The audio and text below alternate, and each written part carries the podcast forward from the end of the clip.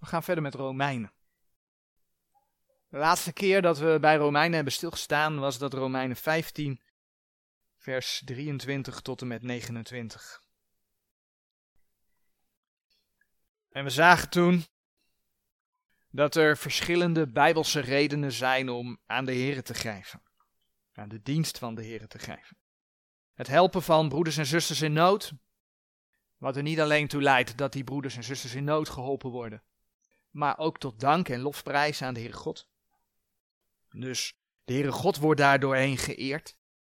En de andere reden is om mee te helpen dat het woord van God verkondigd kan blijven. En we zagen toen dat je eigenlijk door de hele schrift heen ziet dat de Heere God vraagt om ja, mede te delen van hetgeen je hebt aan degene die je geestelijk voeden. En de Heere noemt dat in zijn woord dan ook een welriekende reuk, een aangename offer aan de goden welbehagelijk, als je geeft aan de dienst van de Heer. Nou, vanmorgen gaan we verder met Romeinen. En we gaan dus de vervolgversen lezen, Romeinen 15, vers 30 tot en met 33.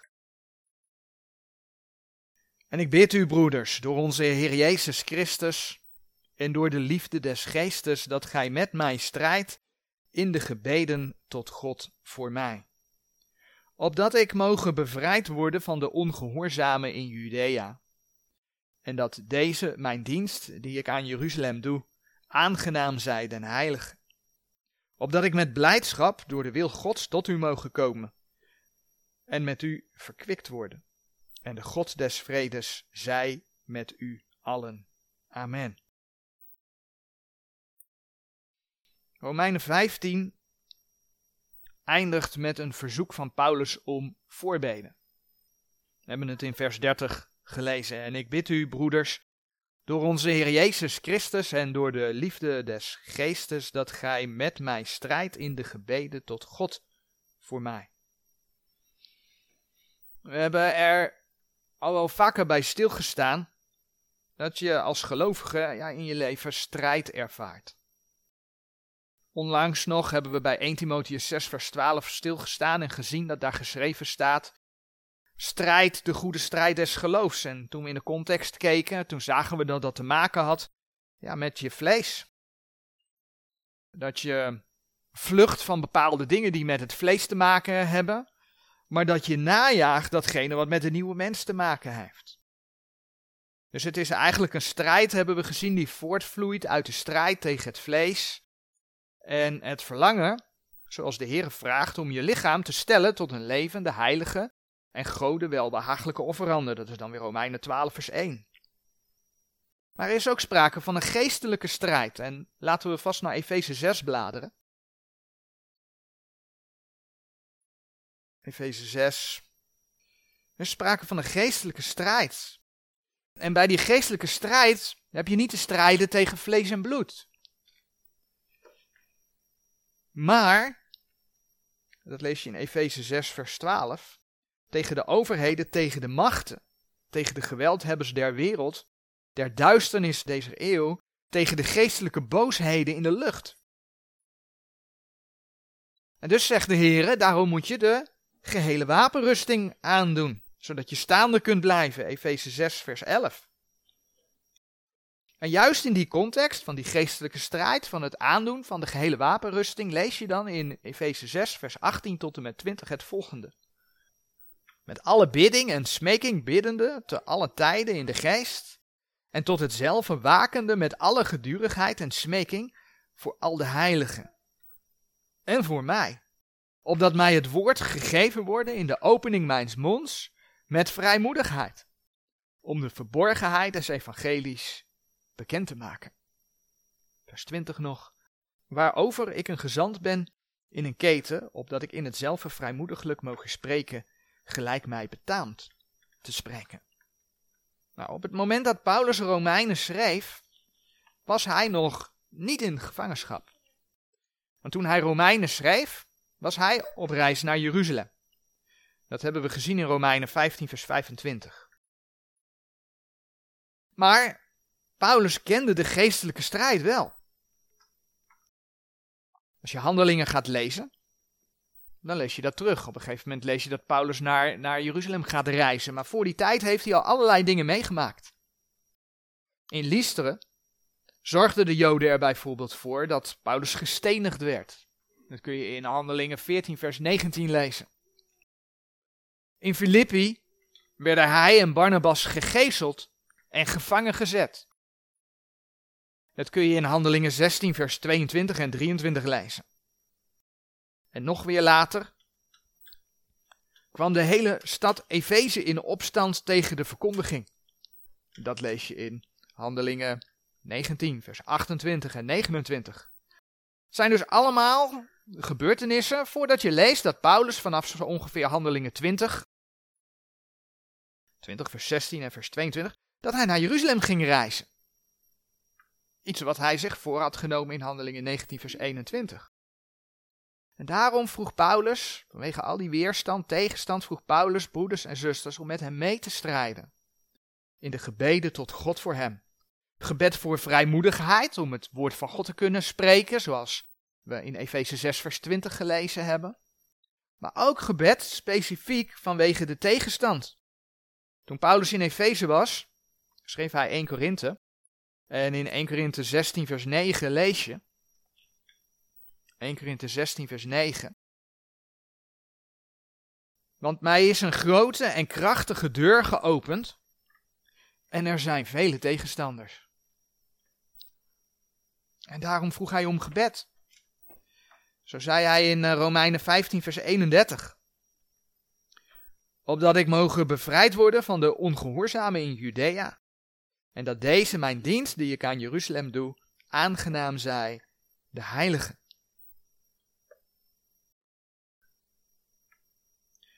Paulus vroeg om bevrijding van degenen die het evangelie ongehoorzaam waren. En dat is echt niet de enige plek waar hij dat deed.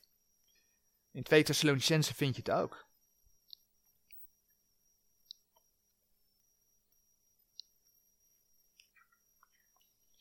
2 Thessalonicense 3 vanaf vers 1. Voorts broeders, bid voor ons, opdat het woord des Heren zijn loop hebben en verheerlijkt worden, gelijk ook bij u. En opdat wij mogen verlost worden, daar heb je het, van de ongeschikte en boze mensen, want het geloof is niet aller. Maar de Heer is trouw, die zal versterken en bewaren van de boze. Dus als ze de Heer baden om bescherming, en hij beschermde, ja, dan kon het woord van God zijn loop hebben. En dat is waar je voor mag bidden. Ook vandaag de dag. Daar waar het woord van God gepreekt wordt, daar is tegenstand. Nou, bid je voor broeders en zusters. Bid je voor je voorganger. Bid je als we de straat op gaan. Bid je voor anderen van wie je weet dat ze de straat op gaan. Om het evangelie te verkondigen. Nu is die oproep in Romeinen 15 vers 31 is wel een beetje dubbel. We hebben daar wel eens eerder bij stilgestaan, maar in het kader van dit is het goed om daar toch nog een keer naar te kijken. Want het feit wil dat Paulus dus op reis was naar Jeruzalem, maar dat dat eigenlijk tegen de wil van de Heere God inging, dat hij naar Jeruzalem ging. De Heere waarschuwde hem, en, en dat lees je in Handelingen, daar gaan we zo naar kijken, diverse keren om juist niet naar Jeruzalem te gaan. En je komt dat in elk geval vier keer in de schrift tegen. En de eerste versverwijzing die we opzoeken is Handelingen 20. Handelingen 20, vers 22 tot en met 23. Paulus is daar afscheid aan het nemen van de ouderlingen van Efeze. En dan lezen we in Handelingen 20, vers 22. En nu zie ik gebonden zijnde door de geest reis naar Jeruzalem, niet wetende wat mij daar ontmoeten zal. Dan dat de Heilige Geest van stad tot stad betuigt, zeggende dat mij banden en verdrukkingen aanstaande zijn. De Heere waarschuwde voor vervolging. En dat het gebonden zijnde door de geest niet inhoudt dat de reis naar Jeruzalem door de Heere ingegeven was, want dat zou je haast denken als je dat leest. Blijkt uit andere schriftplaatsen. Even later vertelden de discipelen in Tyrus hem hetgeen we lezen in Handelingen 21 vers 4.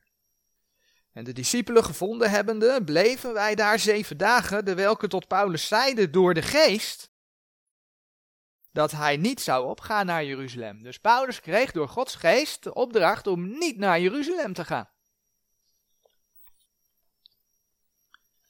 En zo werd hij in Caesarea gewaarschuwd door de profeet Agabus, en dat lezen we weer in Handelingen 21, vers 11. En dan lees je dat Paulus zelf getuigt in Handelingen 22, vers 18. Dat hij op een gegeven moment de Heeren zag, die iets tot hem zeiden. En dat ik hem zag, Handelingen 22, vers 18. En hij tot mij zeide: Spoed u en ga in de haast uit Jeruzalem, want zij zullen uw getuigenis van mij niet aannemen. De boodschap van de Heer was duidelijk, namelijk dat Paulus' plek niet in Jeruzalem was. En klaarblijkelijk vond hij zelf dat Gods wil voor hem, in ieder geval deels, wel een plek in Jeruzalem was, want hij ging er wel naartoe. En daarom voelde hij zich gebonden. En dus ging hij wel. Ja, en wat lees je dan? Hij raakt in gevangenschap. Hij wordt gevangen genomen. In Romeinen 15, vers 31 vroeg Paulus ook om voorbeden. Zodat deze mijn dienst, die ik aan Jeruzalem doe, aangenaam zij de heilige. Nou, dat Paulus kwam, dat verblijde de broeders wel degelijk. Dat lees je bijvoorbeeld in Handelingen 21, vers 17 tot en met 19. Ze waren echt blij dat Paulus er was. En als wij te Jeruzalem gekomen waren, ontvingen ons de broeders blijdelijk. De volgende dag ging Paulus met ons in tot Jacobus en al de ouderlingen waren daar gekomen. Vers 19. En als hij hen begroet had, verhaalde hij van stuk tot stuk wat God onder de heidenen door zijn dienst gedaan had. Nou, dan lees je in vers 20 nog dat ze de Heeren loofden. Maar het leidde er wel toe dat Paulus gevangen genomen werd. Handelingen 21, vers 33. Toen naderde de overste en greep hem en beval dat men hem met twee ketenen zou binden. En vraagde wie hij was en wat hij, vers 33, wat hij gedaan had. En ja, gedeeltelijk is dit dus wel Paulus' gebedsverhoring, want hij bleef uit de handen van de Joden. Daar werd hij van gered. Hij, hij bad om bevrijding van degene die het niet met het evangelie eens waren. Hij werd uit de handen gered van de Joden. En om hem voor de Joden te beschermen, werd hij op een gegeven moment, lees je in Handelingen 23, vers 27 tot en met 33, werd hij ook overgebracht naar Caesarea. En uiteindelijk beriep Paulus zich, Handelingen 25, vers 11, op de keizer, om te voorkomen dat hij opnieuw naar Jeruzalem gebracht zou worden. Maar het gevolg daarvan is wel dat die apostel die zo'n grote geopende deur had, voordat hij naar Rome uitgeleverd werd, al minimaal twee jaar gevangen zat in Caesarea. En dat kun je lezen in Handelingen 24, vers 27. Handelingen 24, vers 27. Maar als twee jaren vervuld waren, kreeg Felix Porcius Festus in zijn plaats en Felix, willende de Joden gunst bewijzen, liet Paulus gevangen. Dus hij zat al minimaal twee jaar gevangen. Nou, uiteindelijk ging hij op reis naar Rome. Naar een schipbreuk geleden te hebben, dat lees je dan in Handelingen 27, vers 33 tot en met 44. Toen kwam hij als gevangene aan in Rome. Ja, hij mocht in een eigen huis verblijven. En hij mocht daar mensen ontvangen. Maar hij was wel onder bewaking, Handelingen 28, vers 16 met huisarrest. Nou, en dat huisarrest heeft dan nog weer eens twee jaar geduurd. Zie je hoeveel jaar verder je bent? Handelingen 28, vers 30.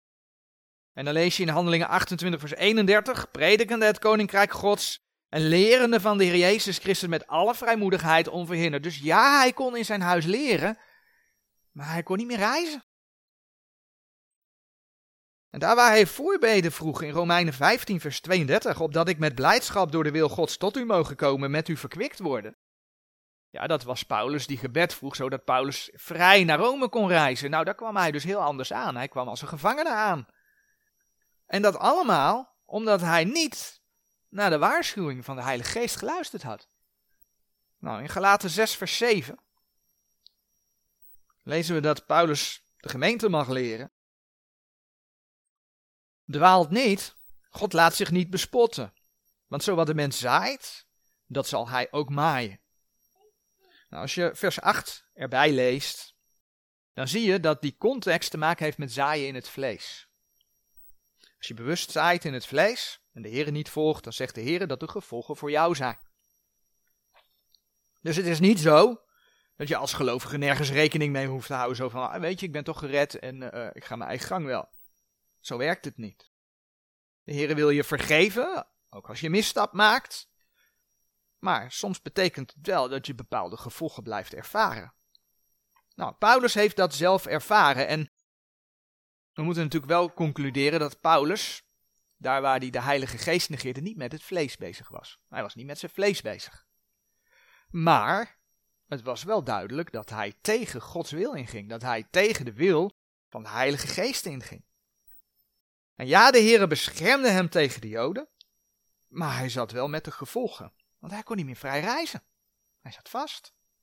Hij heeft zelfs twee jaar echt in de gevangenis gezeten, niet in een eigen huis. En ja, de Heere zegende het werk van Paulus, want uiteindelijk was het, zoals net genoemd, geen keus naar het vlees. Hij was wel degelijk voor de Heere bezig. Handelingen 20, vers 24, daar lees je bijvoorbeeld dat hij het volgende zegt. Maar ik acht op geen ding, nog houd mijn leven dierbaar voor mijzelf, opdat ik mijn loop met blijdschap mogen volbrengen en de dienst, welke ik van de Heer Jezus ontvangen heb, om te betuigen het evangelie der genade Gods. Ook zal in Paulus' beslissing om naar Jeruzalem te reizen meegespeeld hebben dat je in Romeinen meerdere keren leest dat Paulus het Joodse volk lief had. Hij leed dus met ze mee en hij wou ze helpen. Met name dus de broeders en zusters onder de Joden. Romeinen 9, vers 1 tot en met 5. Daar schreef Paulus wel dat hij voor degene die niet geloofden onder de Joden, dat hij wel verbannen wilde zijn van Christus, zodat het volk hem zou aannemen.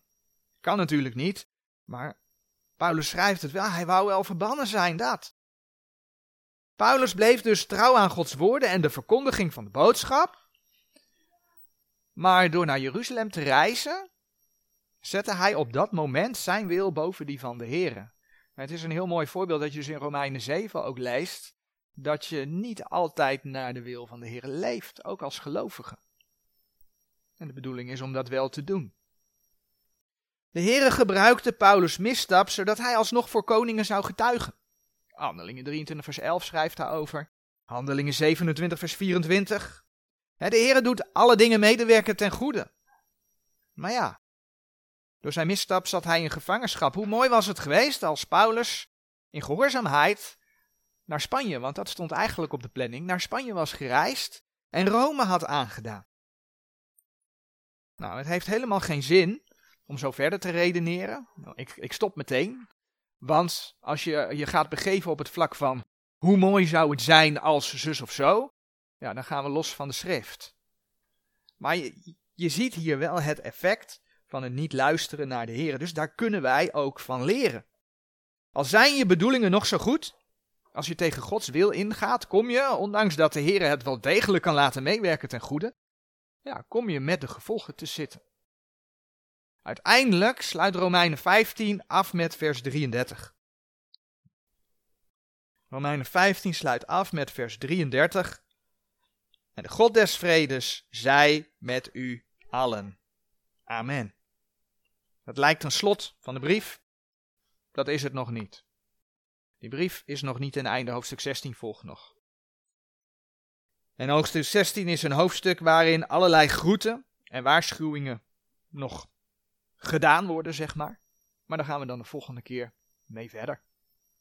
Dus dat is het voor nu. En dan gaan we pauze houden.